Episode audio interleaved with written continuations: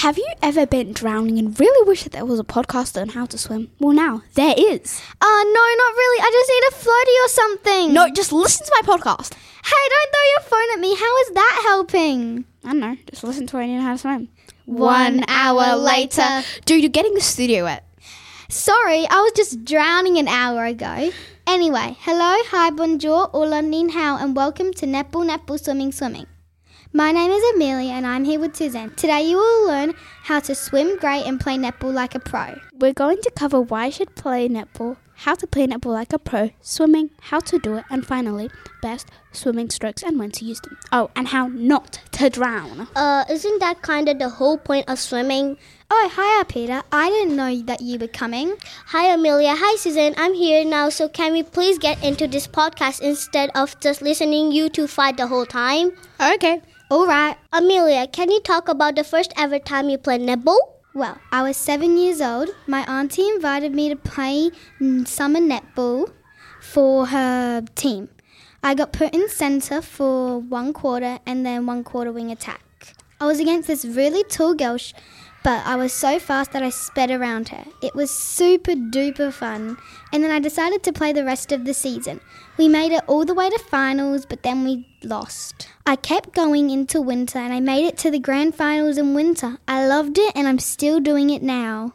Wow, Amelia, so you've been doing netball for one, two, three, four, four years, and you're still doing it now. I have another question. Amelia, what is the number one reason people should play netball? I think people should play netball because it improves your teamwork and helps you work together with other people. One of the times me and my team had to use teamwork was when it was the last quarter in a game. I was centre, it was our ball. Everyone was screaming my name and telling me to pass to them. It was stressful. I passed to the wing attack and she passed to the goal attack. Back to me, then I passed to the goal shooter. The goal shooter shot it up in the air.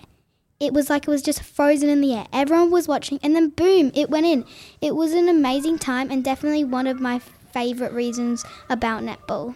Well, I might even start playing netball now. It sounds uh, like a great fun with all the teamwork. So, Amelia, what is one of the big skills that you think all great netballers must have? I think to be a great netballer, you must be able to pass fast and direct. If you do not pass fast and direct, it will make it hard to win or even get the ball down your end. One time I was playing a netball game. It was the finals and we were against a very tall team. The game started and I was in wing attack. I got past the ball and I passed it off to the goal attack. Then we got the goal 1 to 0. Then Wesley, the other team, shot a goal. We kept going until Wesley did a pass and I got the intercept. I threw it down the court to our goal shooter and the goal shooter got the goal. At the end of the first quarter, it was 9 7. We were winning. This kept going, intercept goals until finally the last quarter. It was 24 23. We were losing.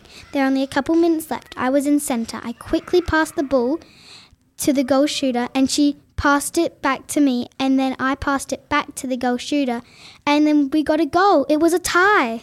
Wow, I agree. Passing fast and direct is definitely the most important skill because if you don't have that, it will make it really hard to play netball. So, Amelia, tell me a story about the proudest moment you ever felt while playing netball.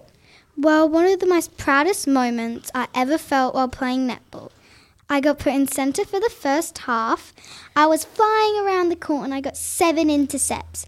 My coach said that since I got the most intercepts and helped the most, I could pick any position I wanted.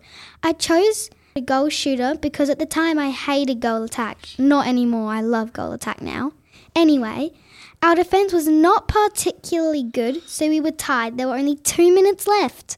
I got the ball, tick tock, time's running out. I shot it up in the air, and it went in. Then the timer went off. All my team cheered for me because I got the goal. I was so happy and proud. So was my family. Your family must have been really proud of you too. So, Suzan, what, when was the first time you ever went swimming? The, the first time I ever went swimming was when I was seven years old. I couldn't swim at that time, so my mum put me in swimming lessons. On my first day, I was extremely nervous. Everything was huge there. I didn't know anything, anyone. But when I hopped into the pool, it was very cold. My instructor greeted me with a huge smile. Her name was Zelda. She was genuinely nice and helped me how to learn to swim. I kept getting better and better. Eventually got to the point where I could swim independently, but now I'm exceptionally good. I don't need to worry about me drowning anymore. Wow, you must be super good now, and it must be a lot of fun too. So, Suzan, what is a proud moment that you will always treasure forever? A moment I will treasure is probably the time I saved my very, very, very, very, very, very annoying brother.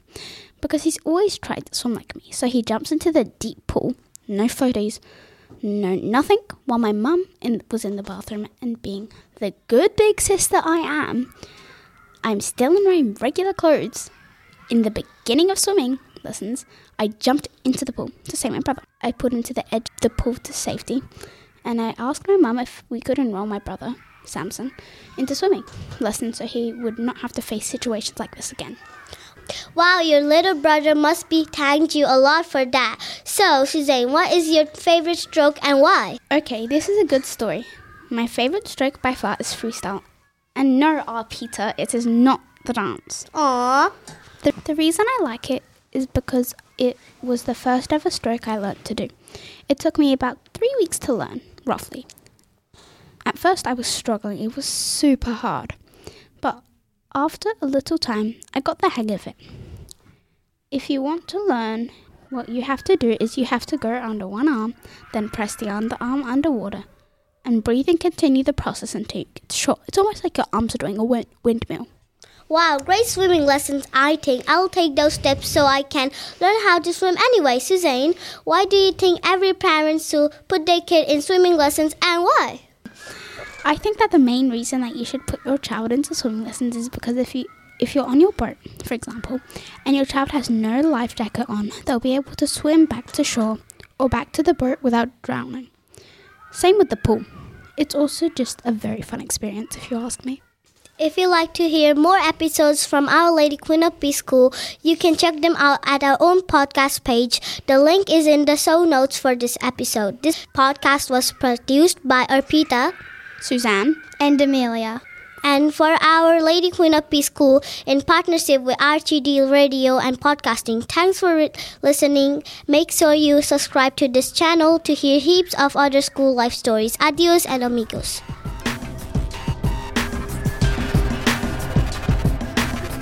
Oh, by the way, I'm not saving you again. I don't need your help. I can save myself. Well, thank you very much, but in the case of chucking my phone at you, I am being helpful. Oh, yeah, you're helping me so much. Finally, you came to your senses. I was helping you. Dude, next time I'm just gonna drop your phone in the ocean. How about that? Then I'll swim down and get it, because I know how to swim. Because I watch my podcast. You should try it too, then you won't suck at it. Well, I actually can swim now, so I'd love to see you try netball. Yeah, I'll be the best at that too.